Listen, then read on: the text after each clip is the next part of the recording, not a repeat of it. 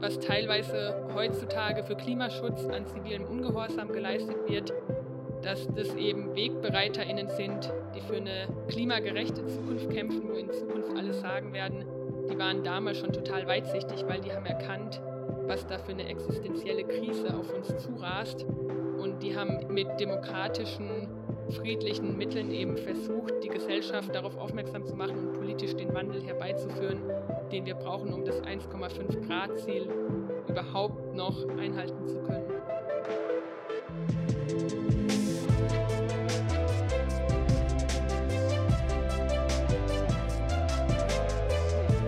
Lasst uns mal machen. Der Politik-Podcast aus Brandenburg, Sachsen und Thüringen. Mit Ricarda Buttke, Lucy Hammeke und Laura Wahl. Über das Leben als junge Frauen in der Politik, den aktuellen Geschehen in den Landtagen und allem, was sonst anliegt.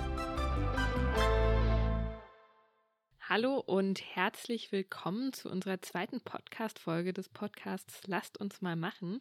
Wir sind schon ganz aufgeregt. Einmal haben wir das Ganze ja schon gemacht. Heute ist das zweite Mal, dass ihr uns hört. Und da wir uns auch selber alle zwei Wochen nicht mehr gehört haben, wäre meine erste Frage an Lucy. Was hast du denn die letzten zwei Wochen eigentlich so erlebt ohne uns? Euch natürlich jeden Tag ganz schmerzlich vermisst und mich auf den Augenblick gesehen, wo wir wieder einen Podcast gemeinsam aufnehmen, so ganz neben dem ähm, parlamentarischen Alltag, der natürlich gelaufen ist. Bei uns ging es ziemlich viel ums Geld und das irgendwie wortwörtlich, denn wir haben jetzt tatsächlich einen Regierungsentwurf für einen Haushalt und damit haben wir jetzt auch als Bündnisgrüne Fraktion unsere erste Haushaltsklausur gehabt, zusammen auch mit den beiden grünen Häusern, also den beiden grünen Ministerien, haben wir darüber gesprochen, was unsere Schwerpunkte im nächsten Haushalt sein werden. Und dürfte jetzt irgendwie niemanden überraschen. Klimaschutz ist eines der großen Themen dabei, aber natürlich auch irgendwie die äh, demokratische Gesellschaft, die Zivilgesellschaft, der Zusammenhalt in unserer Gesellschaft. Genau, also es ging bei uns viel um das Thema Haushalt. Das ist auch einfach ein Thema, wo momentan viele drauf blicken. Und ich hatte tatsächlich auch, und es war ein sehr schönes Treffen, mit meinen Stadtratskolleginnen gemeinsam eine Online-Veranstaltung mit ganz, ganz vielen freien Trägern im Bereich Soziales und Gleichstellung wo wir sowohl über den kommunalen Haushalt als auch über den Landeshaushalt gesprochen haben. Ricarda, worum ging es denn bei dir? Wow, das klingt mega spannend. Ich meine, bei mir ging es auch ganz viel um Zahlen und Haushalt. Wir sind da allerdings schon ein Stück weiter. Also der Regierungsentwurf zum Haushalt, den haben wir schon seit ein paar Monaten gehabt. Und äh, wenn ihr den Podcast hört, ist der Haushalt im Land Brandenburg hoffentlich schon abgestimmt fürs nächste Jahr. Auch mit vielen Änderungsanträgen von uns im Bereich Mobilität, ähm, aber auch im sozialen Bereich und so weiter und im Umweltbereich. Das waren echt ziemlich intensive Monate, wo ich echt auch viel gelernt habe über Zahlen und wie eigentlich so Haushaltspolitik funktioniert. Gleichzeitig war bei mir auch noch das Thema Bauordnung ziemlich präsent. Das hat mich jetzt das ganze Jahr begleitet und ja, da sind wir jetzt endlich zu einem Abschluss gekommen der Gesetzesänderung und das ist, war so mein erster Gesetzesentwurf, den ich im Landtag begleitet habe. Also schon ganz schön krass, dass das echt ein paar Monate gedauert hat, bis wir da zu einem Verhandlungsergebnis gekommen sind. Aber auch cool, dass wir das so geschafft haben. Und damit würde ich mal weitergeben an Laura. Ja, sehr cool, dass ihr das geschafft habt, den zu verabschieden. Ich habe letzte Woche ein Konzept vorgestellt, wovon wir hoffen, dass wir das in naher Zukunft in einen Gesetzesentwurf umwandeln können. Und zwar hatten wir als Fraktion eine Studie in Auftrag gegeben, wie eine Mobilitätsgarantie in Thüringen finanziert werden kann. Die Mobilitätsgarantie wäre nämlich das Versprechen, dass alle Menschen im ländlichen Raum Thüringens mobil sein können. Im Moment ist es einfach so, dass noch viele Dörfer wirklich so gut wie gar nicht an den ÖPNV angeschlossen sind. Da fährt vielleicht zweimal in der Woche ein Bus. Das reicht einfach nicht aus, um mobil sein zu können. Und deswegen haben wir eine Studienauftrag gegeben und die hat errechnet, dass über Rufbusse, das heißt, jeder Mensch könnte zwischen 5 und 22 Uhr jederzeit über sein Smartphone, über ein Telefon sich einen Rufbus buchen und hätte die Sicherheit, dass der auch stündlich da ist. Und da kam raus, dass es rund 31 Millionen Euro kosten würde. Also es wäre ungefähr ein Drittel mehr als oder zusätzlich als aktuell der Zuschuss zum gesamten Regionalbusverkehr in Thüringen ist. Aber aus unserer Sicht ist es halt ein richtig gutes Konzept, um wirklich flächendeckend Mobilität, auch autoarme Mobilität anbieten zu können. Und wir hatten es der Presse und auch der Fachöffentlichkeit vorgestellt und die waren tatsächlich sehr positiv von diesem Konzept angetan. Deswegen hoffen wir sehr, dass wir das in den nächsten Koalitionsvertrag reinverhandeln können und da dann auch mit ein, zwei Pilotprojekten starten, um mal auszutesten, wie dieses Konzept in der Praxis funktionieren könnte. Ja, ansonsten waren, war ich auch selbst seit langer Zeit mal wieder mobil. Ich war nämlich letzte Woche mit anderen Mitgliedern der Grünen Jugend ganz spontan in den Dannenröder Wald gefahren. Also wir waren einmal donnerstags dort, nachdem am Mittwochabend der Aufruf über den Danny-Ticker kam, dass noch ganz dringend Leute benötigt würden. Und dann waren wir Samstag nochmal vor Ort. Da war ja auch eine Ende-Gelände-Aktion geplant. Deswegen sind wir tatsächlich 4 Uhr morgens losgefahren, sind dann noch durch Schneegestöber auf der Autobahn und waren dann auch schon 7 Uhr vor Ort. Und der Samstag war schon äh, nochmal ein bisschen was anderes als der Donnerstag, weil einfach früh morgens äh, schon die Aktivisten sich auf so einer Freifläche versammelt haben, die zwischen dem verbleibenden Waldstück, was noch vom Dani dasteht, und im Polizeicamp ist, also eine bereits gerotete Fläche. Und die Polizei hat sich weitgehend hinterm Zaun in ihrem Polizeicamp aufgehalten. Und es flogen halt ab und zu tatsächlich äh, Schneebälle in Richtung Polizeicamp. Und nachdem die Polizei irgendwie mehrmals gesagt hat, sie drohen jetzt den Wasserwerfereinsatz an, haben die tatsächlich morgens um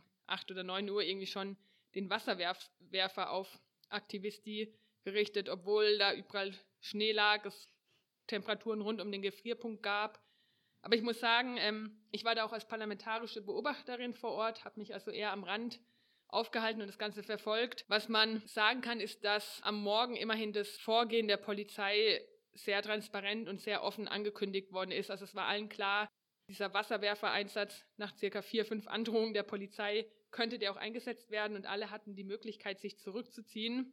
Aber später sah dann die Kommunikation ganz, ganz anders aus weil es über den Mittag rum war irgendwie so eine Art Mittagspausenstimmung. Also die Polizei hat sich auch komplett ins Polizeicamp zurückgezogen. Als wir dann schon überlegt haben, ob wir jetzt Richtung Thüringen zurück aufbrechen sollen, weil eigentlich alles total ruhig war, hat mich auch ein Polizist der Besucherbetreuung, also parlamentarische BeobachterInnen bekommen immer zwei PolizistInnen an die Hand, die einen so ein bisschen begleiten oder halt den Kontakt herstellen. Und der hatte mich angerufen und meinte zu mir, ja, es wäre ja überhaupt nichts mehr geplant, ob ich nicht meine Warnweste und meinen Schutzhelm, den ich von ihnen bekommen hätte, zurückgeben wolle. Original zehn Minuten nach dieser Aussage marschierte auf einmal die Polizei auf beiden Seiten des Baumhauscamps auf.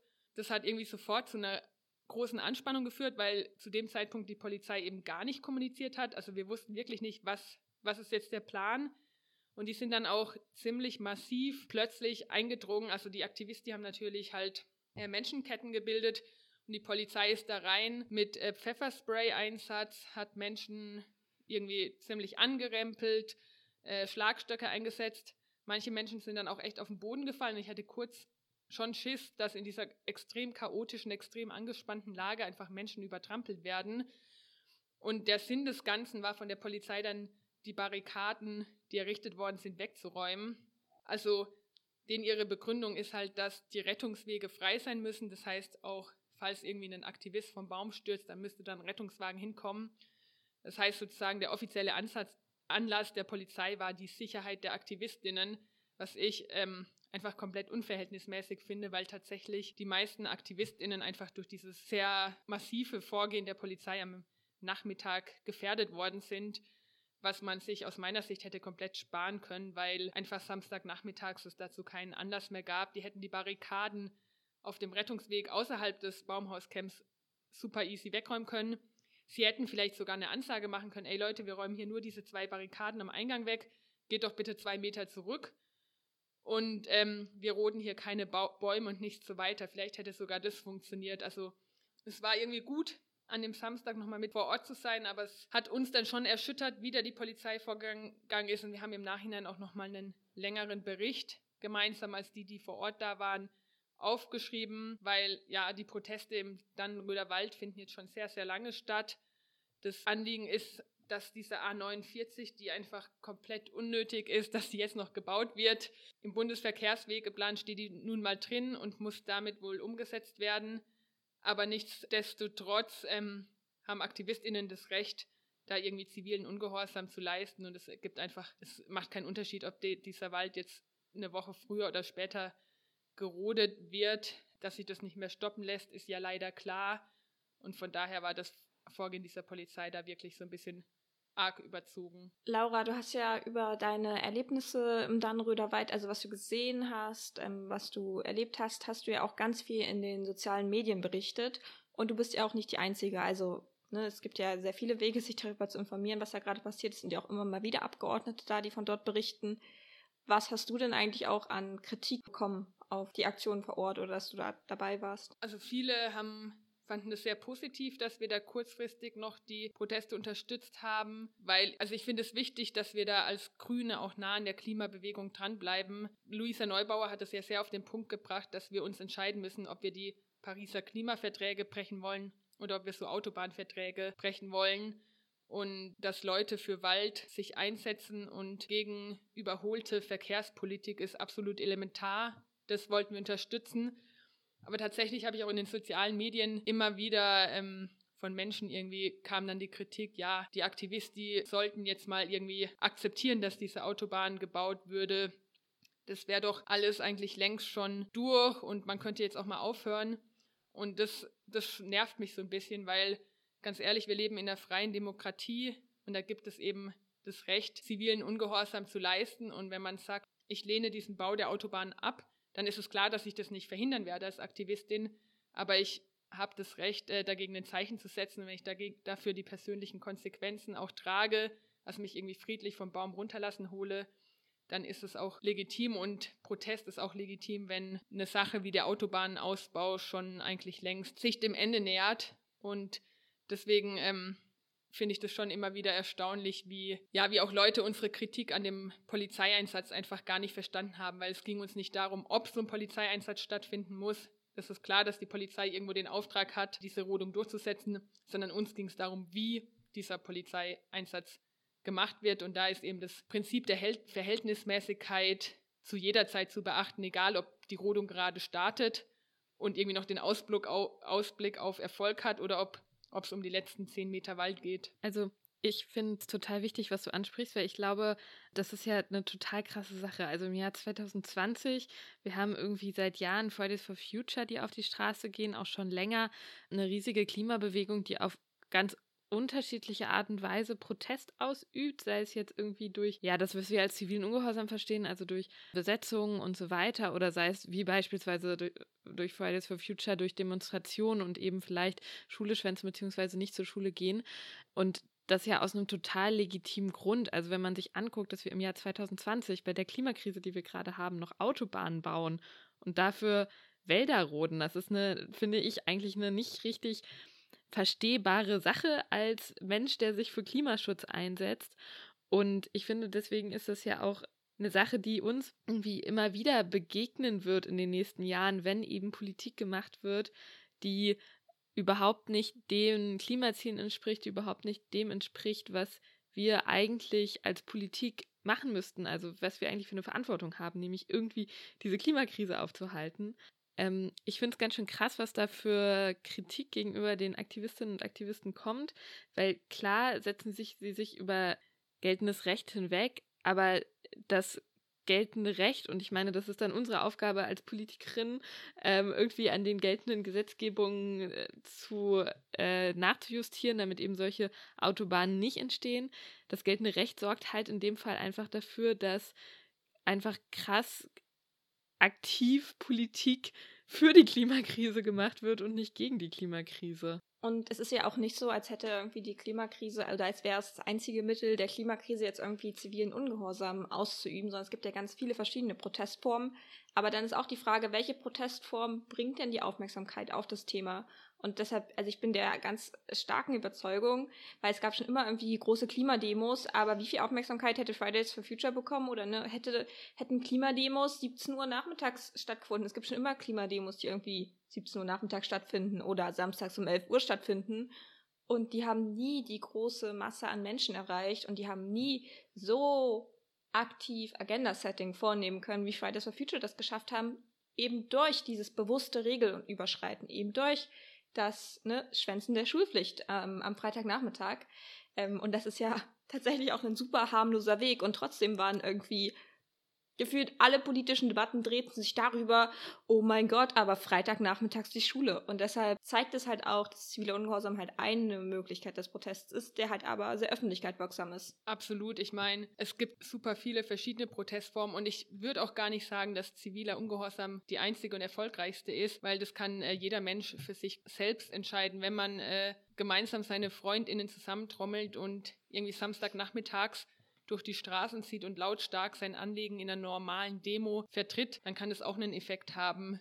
Aber ziviler Ungehorsam und zum Beispiel Ende Geländeaktion haben halt nochmal eine andere Art von Wirkungsgrad. Und das, was äh, Ricarda gesagt hat, ist halt dann unsere Aufgabe, dass wir als ParlamentarierInnen gleichzeitig im Parlament ähm, dafür kämpfen, die bestehenden Rahmenbedingungen zu ändern. Und ich finde, was ganz, ganz wichtig ist, dass wir als Klimabewegung auch verstehen, dass diese verschiedenen Arme äh, zusammengehören und alle für das gleiche Ziel kämpfen und wir uns da nicht auseinanderdividieren lassen. Nur weil jemand sagt, ich möchte hier einen Schild hochheben und alles andere ist mir zu viel, ist es nicht weniger wert, weil das kann der kleine Stein sein, der im Endeffekt die große gesellschaftliche Bewegung irgendwie am, am Laufen hält. Ich finde den letzten Punkt, den du gerade angesprochen hast, total wichtig, dass man da irgendwie innerhalb der Klimabewegung anerkennt, dass man mit unterschiedlichen Rollen und an unterschiedlichen Orten für Klimagerechtigkeit kämpft. Also das fällt mir irgendwie immer wieder auf, dass es auch total wertvoll ist, dass dass man eben an unterschiedlichen Fronten kämpft, weil man wird die Klimakrise nicht alleine im Parlament oder das Klima nicht alleine im Parlament retten, man wird das Klima aber auch nicht alleine auf der Straße retten, sondern da braucht man irgendwie ein Zusammenspiel und ich glaube, das wird auch nächstes Jahr im Bundestagswahlkampf auf jeden Fall wieder Thema werden.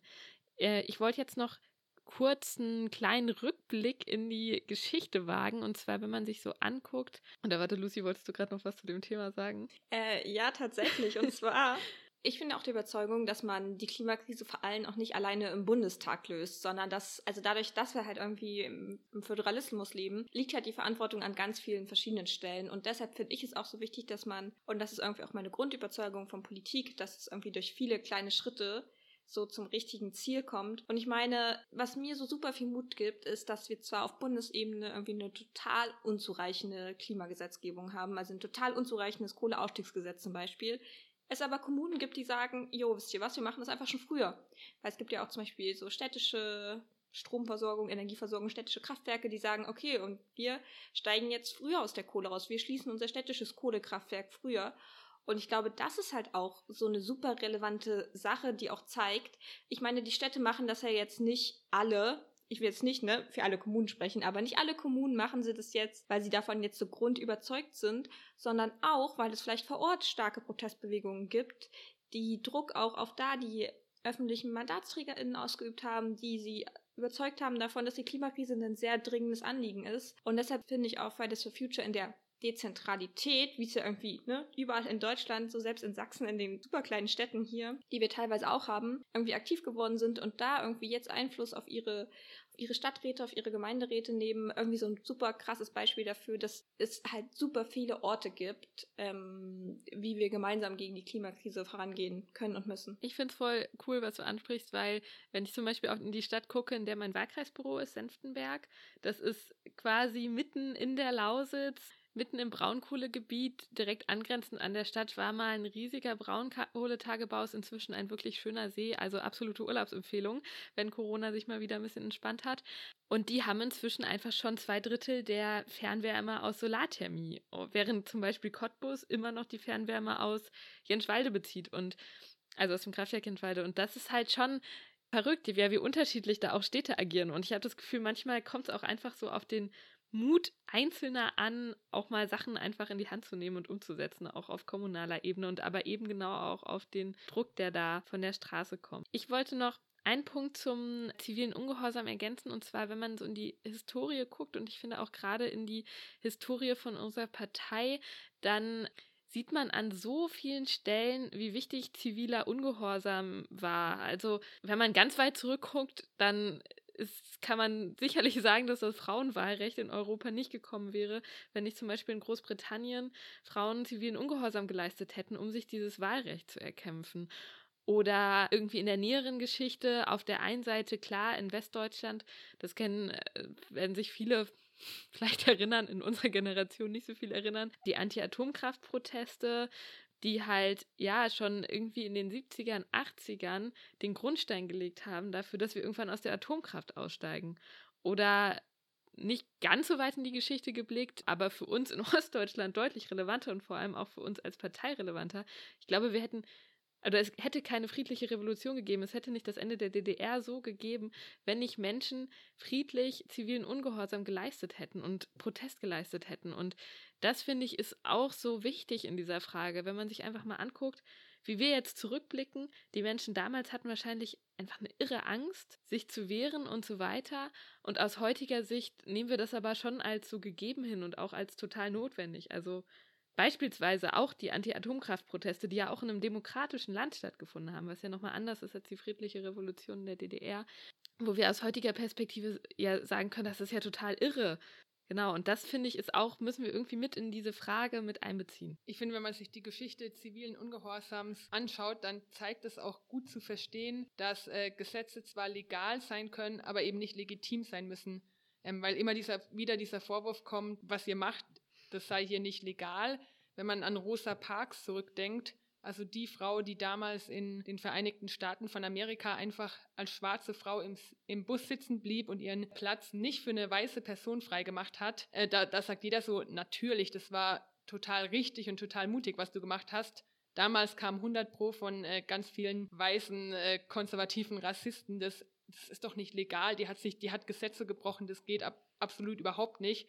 Und ich finde, das ist so ein Beispiel, was ich mir immer wieder gern vor Augen halte, um halt zu überprüfen oder nochmal ein zweites Mal nachzudenken. Nur weil einzelne Gesetze gelten, heißt es eben nicht, dass das äh, legitim ist und das Grund, die Grundfesten unserer Gesellschaft sind. Das gilt insgesamt ähm, natürlich für das demokratische System als Ganzes, was äh, die beste Art der Demo oder des parlamentarischen Systems ist, die wir haben. Aber ich glaube schon auch, dass was teilweise heutzutage für die Klima, für Klimaschutz an zivilem Ungehorsam geleistet wird, dass das eben WegbereiterInnen sind, die für eine klimagerechte Zukunft kämpfen, wo in Zukunft alle sagen werden, die waren damals schon total weitsichtig, weil die haben erkannt, was da für eine existenzielle Krise auf uns zurast. Und die haben mit demokratischen friedlichen Mitteln eben versucht, die Gesellschaft darauf aufmerksam zu machen und politisch den Wandel herbeizuführen, den wir brauchen, um das 1,5 Grad Ziel überhaupt noch einhalten zu können. Danke, Laura, für dieses schöne Schlusswort zu der Debatte heute über zivilen Ungehorsam und Protestformen. Wir blicken ja jetzt äh, auf das Ende des Jahres und Lucy, was hast du für Tipps für die langen Feiertage? Ihr habt ja in Sachsen auch einen echt krass harten Lockdown, voll die hohen Infektionszahlen. Was machst du, um mit der Situation umzugehen? Zu Hause bleiben und Podcasts hören. Und zwar ähm, würde ich da ganz uneigennützig direkt mal Werbung machen für ähm, unseren Podcast, denn es kommt eine Special Weihnachts-Jahresrückblicksfolge wo ich ähm, Laura und Ricarda zum Beispiel frage, ob sie lieber Brokkoli oder Rosenkohl mögen, aber wir auch noch mal so ein bisschen genauer darüber sprechen, ähm, was macht eigentlich ein Ausschuss, was macht ein Plenum und was davon ist eigentlich das Bessere oder was ist uns lieber. Genau, wo es möglich ist, zu Hause bleiben und oder natürlich mit dem Hund raus und äh, irgendwo hin, wo man keinen Menschen begegnet. Wie äh, läuft da, genau, wie verbringt ihr eure, eure Zwischentage zwischen den Tagen, Laura? Herausgehen ist ein guter Vorsatz. Ich habe mir echt vorgenommen, mal wieder so ein bisschen in eine sportliche Routine reinzukommen, weil einerseits wegen Corona irgendwie das Schwimmbad hier am Landtag zu ist, aber auch einfach wegen irgendwie zu viel Arbeit und zu viel Stress ein bisschen ich das enorm habe schleifen lassen. Und ich habe jetzt in letzter Zeit gemerkt, sportliche Betätigung ist so wichtig und auch fürs äh, Wohlbefinden, einfach um irgendwie ein bisschen aktiver und glücklicher zu sein. Deswegen, ja, werde ich euch hoffentlich im neuen Jahr berichten, dass ich irgendwie ganz oft draußen war und kann das nur allen empfehlen, ab und zu joggen, in den Wald zu gehen oder irgendwie Purzelbäume im Schnee zu schlagen. Ich kann mich, Laura, mit diesem wunderbaren Vorsatz nur anschließen.